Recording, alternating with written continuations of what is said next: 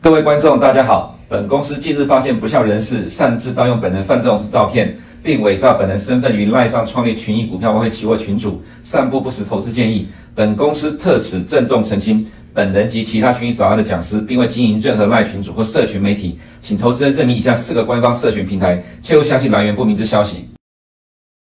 欢迎收看群益早安，今天是九月八号，礼拜四了，明天就是中秋长假了哈，祝各位投资人中秋愉快啊！们来看一下今天的焦点。今天第一个焦点是油价暴跌，反映了经济衰退的预期啊。今天早上的美国油价跟布兰特都跌了五超过五个 percent，这会不会是多头的强心针呢？呃，因为今天凌晨的美股是强力的反弹，反弹幅度也算大了哈。这等一下我们做个说明。再就是三星说，呃，到明年半导体都看不到复苏的迹象，看起来很吓人。那这跟台积电有什么不一样？呃，等一下在台股部台股的部分一样会做个说明。我们先看一下今天的呃，在 Fed 动态的部分啊。今天凌晨仍然有很多 Fed 官员呃发表谈话。那么昨天晚上，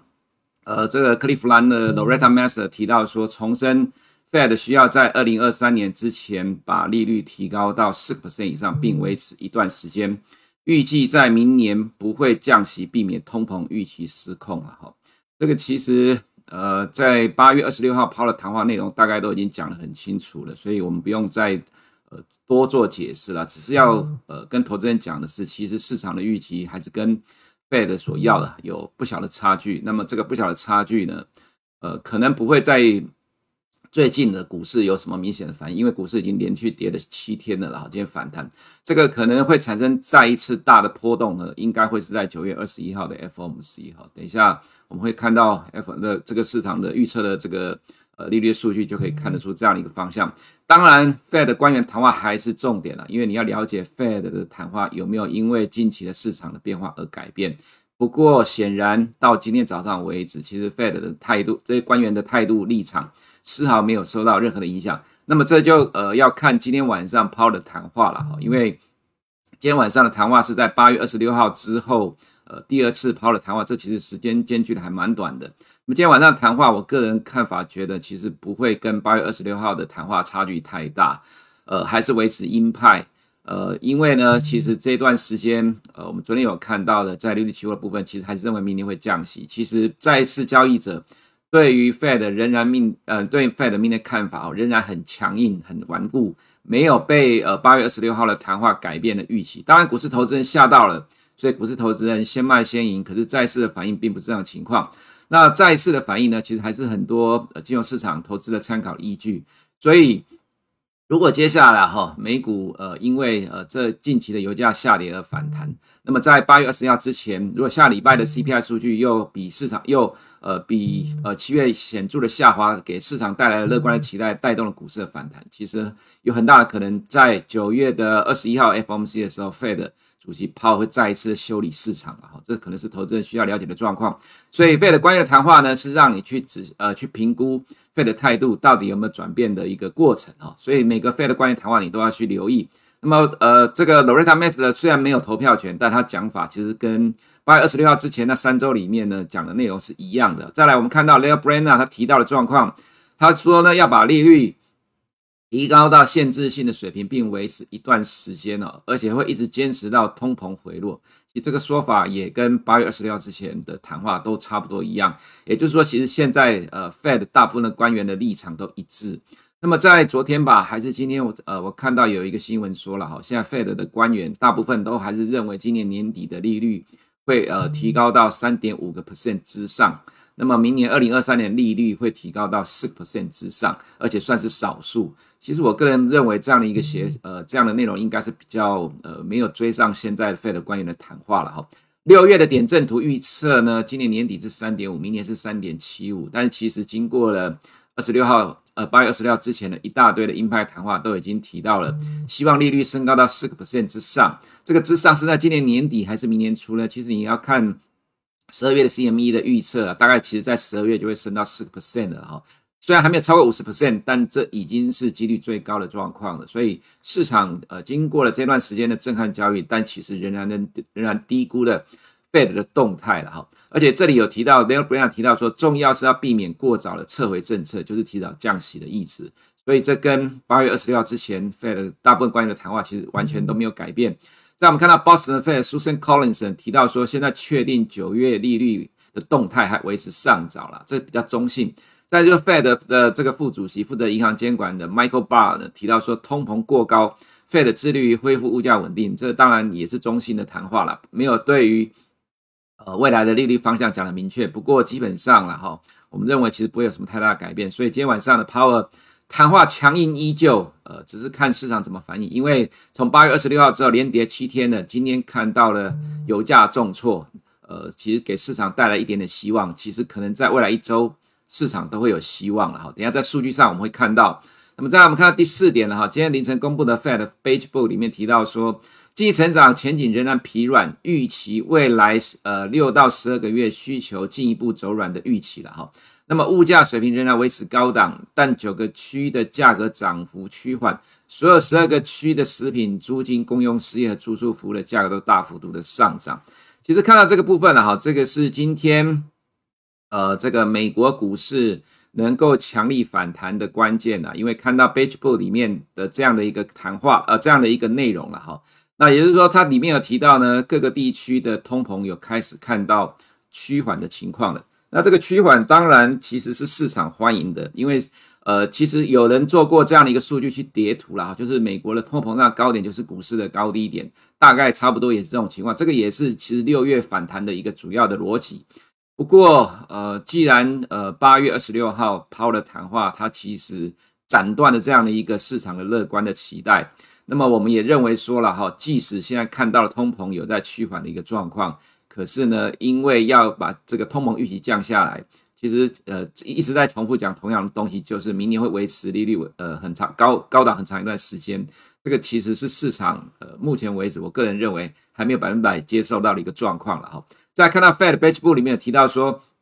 多个行业面临的劳动力短缺的问题。Fed 指这个问题以及持续的供应链混乱呢，会阻碍了制造业的成长。那么所有的辖区的薪资都上升，但增幅低于七月上一份 Beige Book 的报告的水准哈。意思指的是说，美国的经济呃，在整个区呃整个全国来看，大致上已经进入趋缓的一个阶段了，通膨也稍微的降温，但是并没有回到正常的水准，所以 Fed 仍然。还会继续的努力去压制美国的通货膨胀。再来是最近期的国际央行的动态，我们可能稍微的提一下了，因为在这几天呢，哈，RBA 升息了零点五个 percent 到了二点三个 percent。BOC 呃，RBA 是澳洲央行，BOC 是加拿大央行，昨天晚上升息了零点七五 percent，利率来到三点二五，这已经比美国的利率高了，而且他提到还要进一步的调高利率。澳币跟加币都贬值啊，其实很多人在问说，那么呃，美国升息，美元会升值，那么为什么其他的国家？也在升息，它的货币却不会升值啊。其实很简单，我们在节目中提过了，因为美国是全球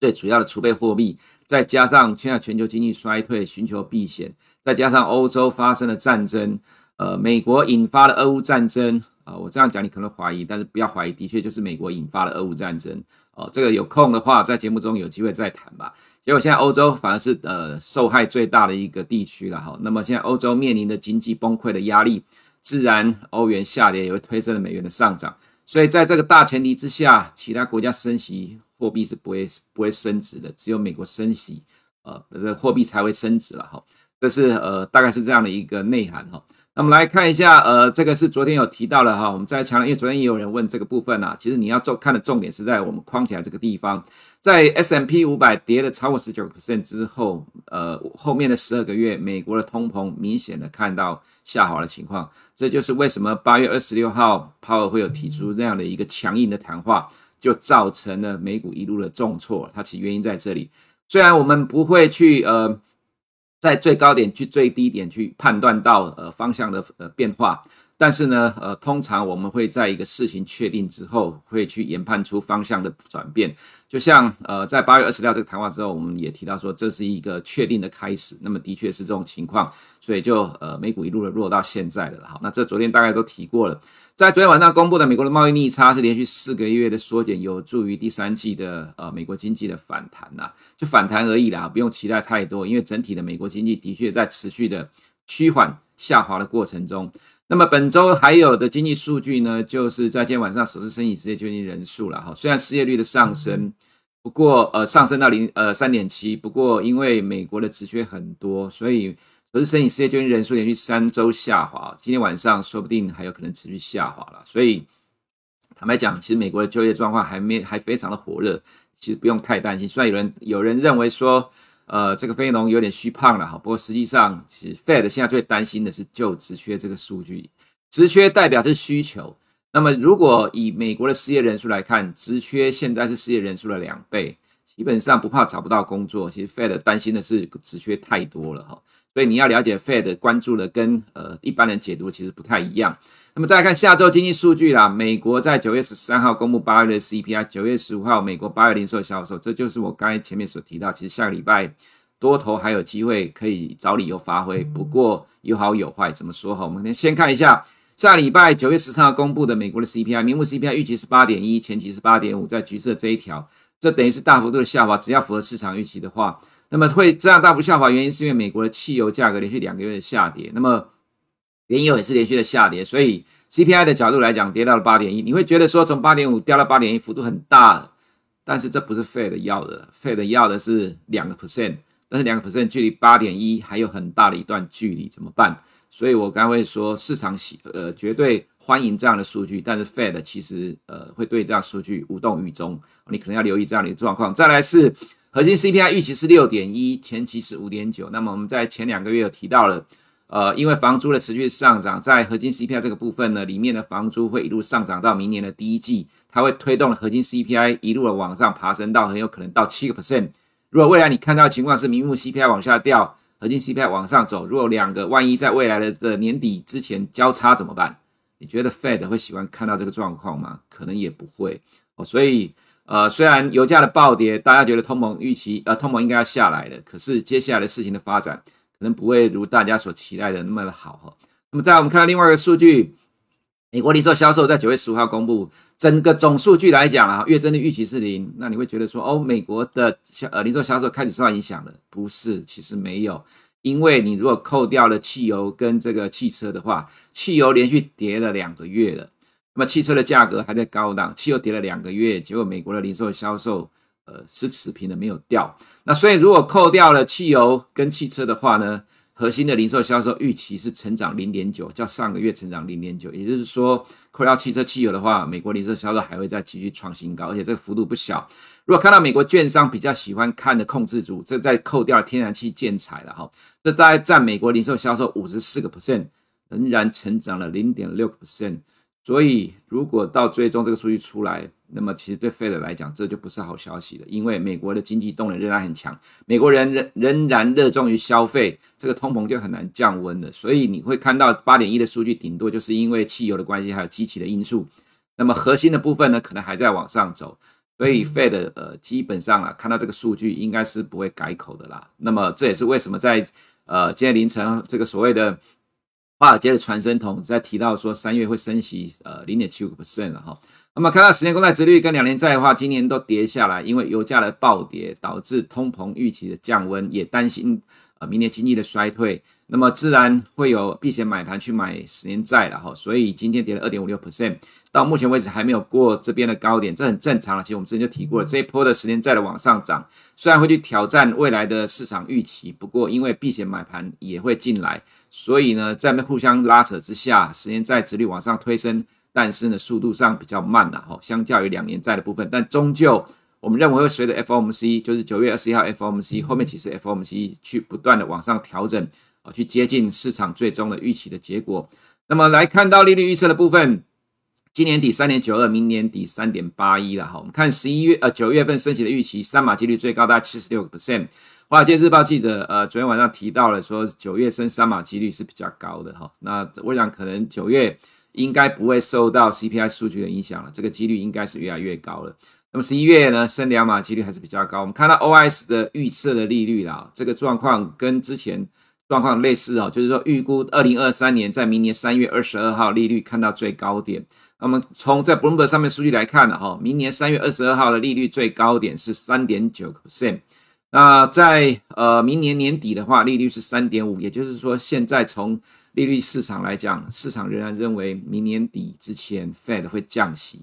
但是我刚一开头就讲了，现在 Fed 官员的谈话基本上跟八月二十六号之前的那三个礼拜完全没有改变，所以市场的预期跟 Fed 所讲的差距仍然非常的大。在呃上一次的 FOMC 的时候，七月二十八号 p o w e 有提到说九月的点阵图，Fed 官员会提出新的看法。坦白讲，上一次的点阵图是三点七五，对明年的最高的利率预估。如果这次点阵图出来真的修正了，对于明年的利率预测来到四个 percent 之上，我个人看法是觉得说，其实对于金融市场还会有大的波动哈。所以投资人你还是要提高警觉。加上刚才所讲到，如果零售销售真的符合市场预期的话，呃，其实 Fed 可能还会再出来修理市、修理股市了哈。投资人呃虽然是有反弹，但是投资人还是提高警觉吧。那么我们来看一下美元跟十年公债殖率的走势，盘中的走势亦步亦趋，所以它显现出来的是美元仍然跟着呃美国的十年债殖率在联动了哈。那当然这联动也有牵扯到呃今天凌晨的天然气、欧洲天然气的暴跌的关系，还有今天晚上的 ECB 呃预预期要升三码。其实 ECB 之前通常会先动反映一下，意思意思了哈，所以今天美元拉回也是正常的情况。那么美元这走势在大部分的情况都是对美元有利的之下呢，其实呃这样的一个正面的方向还没有改变了哈。那么日元就如同我们之前所提到，在 Jackson Hole 黑田东彦重申维持宽松货币政策来到这里，昨天日本官方强烈的干预仍然没有阻挡日元的贬值，你能怎么办？就是看基本面走吧，好，基本面才能够决定中长期的方向。在我们看到，在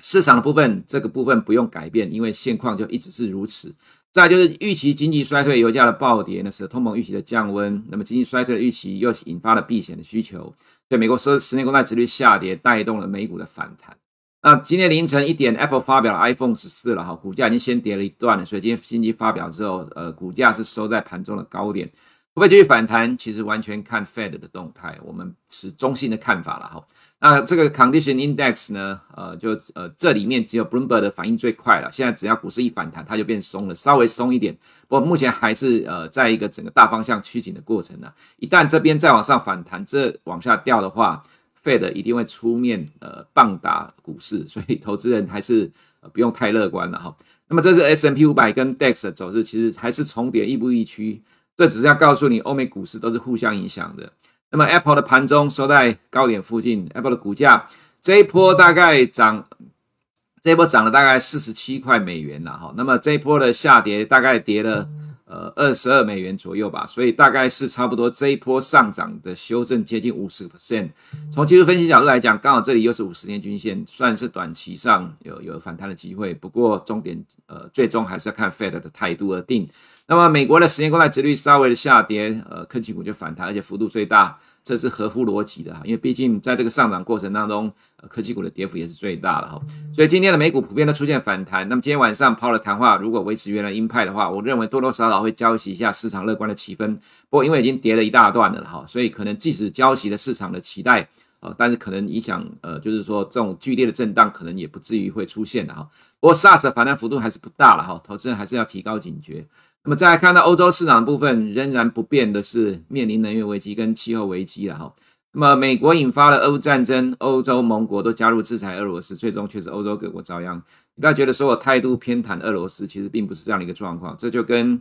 呃在之前 Pelosi 来台湾的时候，对岸在我们台湾环岛军演一样的状况。那我们台湾要不要反击？那你要说这是谁引发的呢？我也不知道。但是其实在国际上来讲，其实美国人自己都在检讨，去年九月。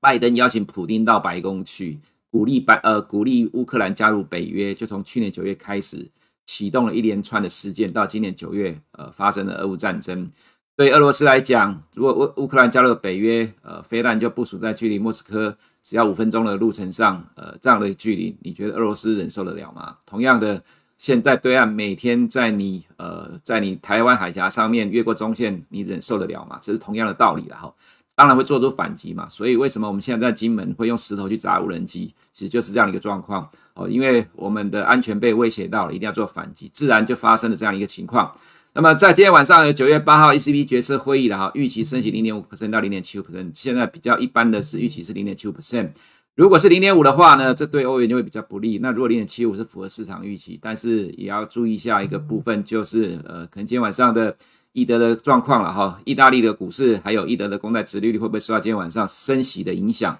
你要留意到这个状况。布兰特原油今天重挫了五点四六 percent，跌破了两百天移动平均线。你可以看到这里测试测试测试第四次破了两百天移动平均线，很重要。各国央行即将提高利率，压制四十年最严重的通膨，导致全球经济可能面临衰退。加上中国新冠肺炎疫情持续升高封锁，扩大冲击原油需求了哈。我们来讲，呃，既然在反映明年经全球经济衰退的预期啊，其实油价的走势当然是不乐观。那么美元走势是一样的情况了哈。那么天然气受到呃现在天气的酷热稍微放缓，气候预报影响也跌下来了。那么看起来这原物料都暂时都降温了了哈。那么在农产品的部分，小麦的表现比较好，因为普丁昨天说哈要考虑改变这个粮食出口的状况，所以盘中一度大涨五 percent，收盘涨了三点三十 percent。这种就随着消息面的引导了哈，边走边看吧。亚洲市场的部分呢，我们还是强调。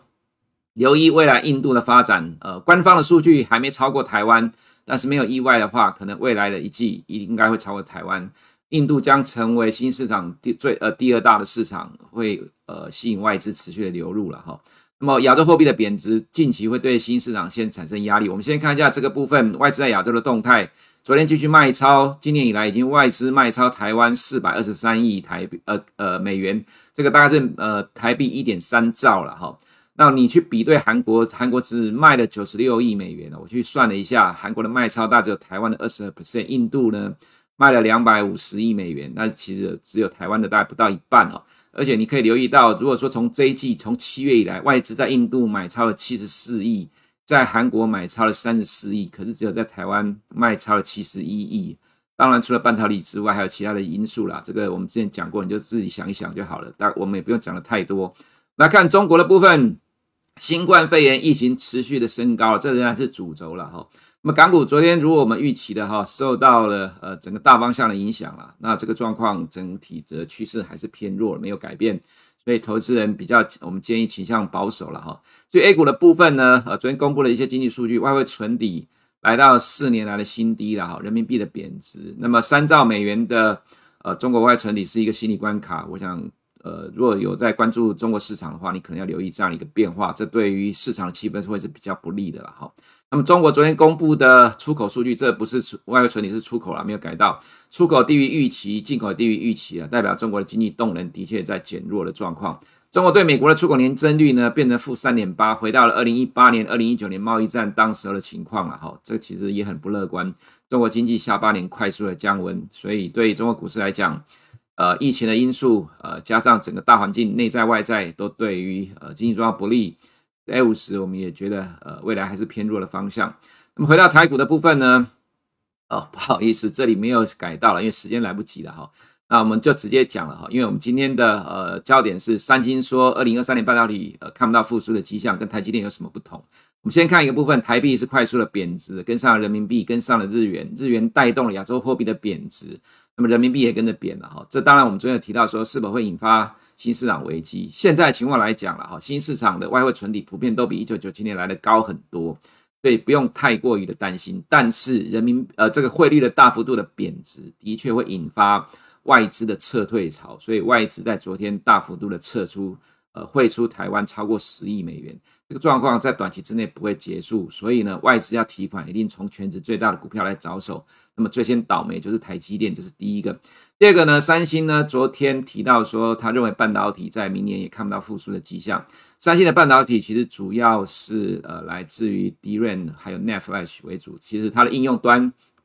大部分都是在消费性的电子产品了哈。那么其实早在上半年，美国呃高通膨。那当时我们就提到说，要呃升息压制通膨的话，其实最大呃最先受到冲击就是台湾的科技业，因为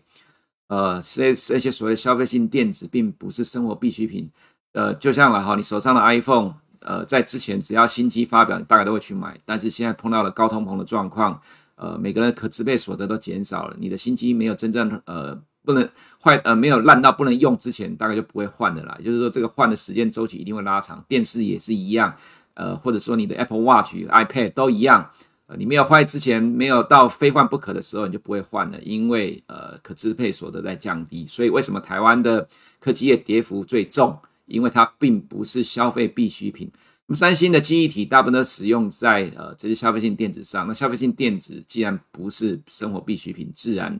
呃要看到需求起来就会比较慢。所以他对明年的展望是悲观的。但是这个悲观呢，是比台湾的这边的一般产业界看法还要变得更差。台湾一般都预期明年上半年就会结束了，所以下半年就会起来了。可是，